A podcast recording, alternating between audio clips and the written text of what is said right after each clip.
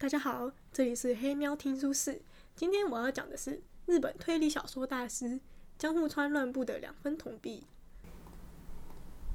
真羡慕那个小偷，当时两人以穷困潦倒到说出这样的话。位于偏乡地区穷酸木屐店二楼，仅有六张榻榻米大小的房间内，寒酸地放着两张一显张破桌。松村武和我整日无所事事，唯有旺盛的想象力，天马行空，驰骋无边。一事无成的两人已经被现实逼到走投无路的绝境。当看到轰动社会的一起窃盗案时，禁不住对大盗巧妙的犯案手法羡慕了起来。由于那起窃盗案与这个故事的主题大有关系，且容我先略述一二。那是知区某大型电器工厂员工发薪日当天发生的事。十几名薪资计算员根据将近一万张的员工打卡单，计算着每位员工的当月薪资，忙着往堆积如山的薪水袋里一一放进二十元、十元、五元。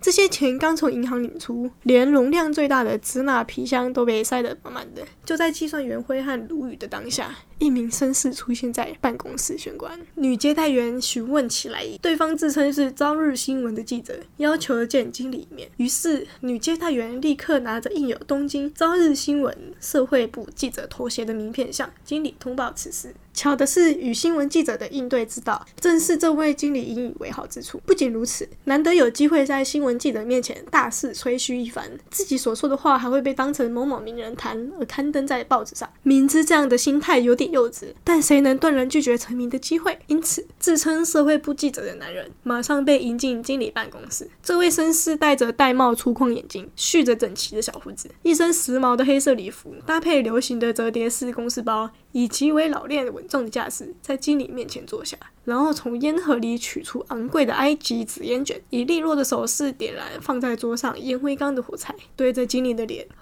地吐出一圈青烟。我想请教经理，关于员工待遇问题，您是否有什么意见？男人摆出新闻记者特有的咄咄逼人的架势，一无所悉的神情，平易近人的语气，如此开口问道。于是经理针对劳工问题、对劳资协调、温情主义之类的内容大发议论了起来，但这部分与故事无关，所以在此略过。在经理办公室待了三十分钟左右，这位新闻记者趁着经理中断谈话的间歇，说声失陪一下，去上厕所，竟然就此消失无踪。经理只觉得这记者实在很没礼貌，倒也没放在心上。当时正值午餐时间，于是他今日前往餐厅享受着从附近西餐厅外送来的牛排。没想到会计主任突然一脸苍白地冲到经理面前向他报道，员工薪水不见了，被偷了。经理惊讶地当场将午餐一扔，迅速来到据称是遗失现金的现场查看。面对这场突如其来的窃案，我们大致可以想象出发展的情节如下。当时工厂的办公室正在改建，平时本该在门窗紧闭的特别房间进行薪资计算工作，却被临时改到经理办公室隔壁的会客室进行。只是到了午餐时间，不知是哪方面出了差错，会客室竟然大唱空城计，办事员彼此都认定会有人负责留守，竟不约而同地安心前往餐厅吃饭了。空留那塞满皮箱的成沓钞票在没上锁的房间里晾了半小时，肯定是某人趁机偷偷潜入，拿走了那笔巨款。不过已经装进薪水袋的钞票以及零钞，窃贼完全没动，仅带走皮箱内成捆的二十元和十元钞票。即使如此，损失金额依然高达五万元。经过多方调查，之前来访的新闻记者最可疑，打电话到报社一问，果然对方说社内并没有这个人。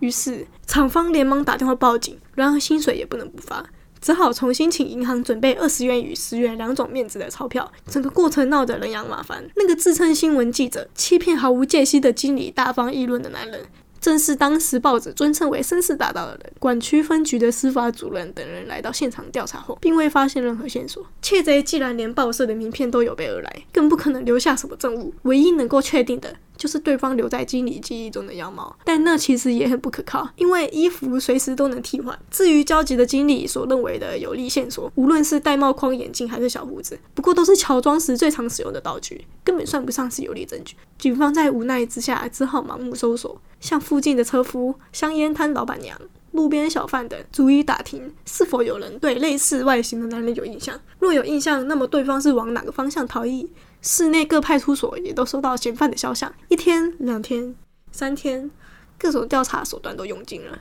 车站也安排了排查的人，甚至拍电报给各县市警局寻求协助。纵使大动作布下了天罗地网，却还是没有任何斩获。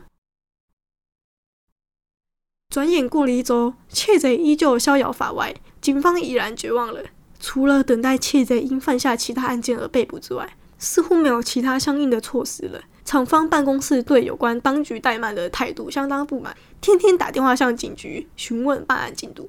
局长因而苦恼到极致。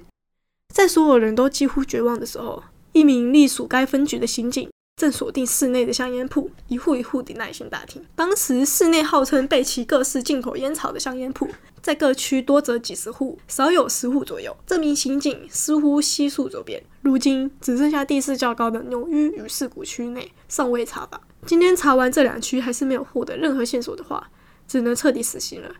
抱定这个念头的刑警，就像摸彩等待宣布中奖号码的时刻，既期待又害怕。他不时地在派出所前止步，向巡查打听香烟铺的位置，一边继续往前迈进。当时刑警的脑中只有 Figuro 这个埃及香烟的牌子。就在他从饭田桥的电车站前往蛇乐坂下，打算查访牛一区蛇乐坂的某间香铺时，刑警在一间旅馆前猝然驻足。就在旅馆前，若非细心的人根本不会注意到，兼做下水沟盖子的玉椅石板上掉落的一根烟蒂，竟然与巡警到处寻找的埃及香烟是同一个牌子。于是这名刑警根据这根烟蒂循线调查，难缠的绅士大道最终总算沦为阶下囚。不过从烟蒂到逮捕窃贼的过程颇有几分推理小说的味道，甚至引起当时某报以连载的方式报道某某刑警所立下的功劳。我这篇技术其实也是根据那篇报道而来。为了赶紧继续说下去，我很遗憾只能在此将案情的发展简单带过。读者大概也想象得到，这名令人敬佩的刑警根据窃贼留在工厂经理办公室罕见的烟蒂逐步进行搜查。他几乎跑遍了各区的大型香烟铺，虽然是埃及货，但是当时曾销售过相对滞销商品的店铺却寥寥无几，因此店家清楚记得到底卖给何处的何人，顾客的身份应该没有什么值得怀疑的。即使如此，也是到了最后一天，正如刚才提到的，刑警才无意间在饭田桥附近的旅馆前发现了同一个牌子的烟蒂。其实他不过是抱着侥幸的心理走到旅馆碰碰运气，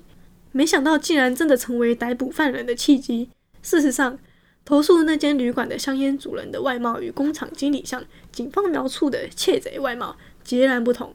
侦办人员费尽功夫，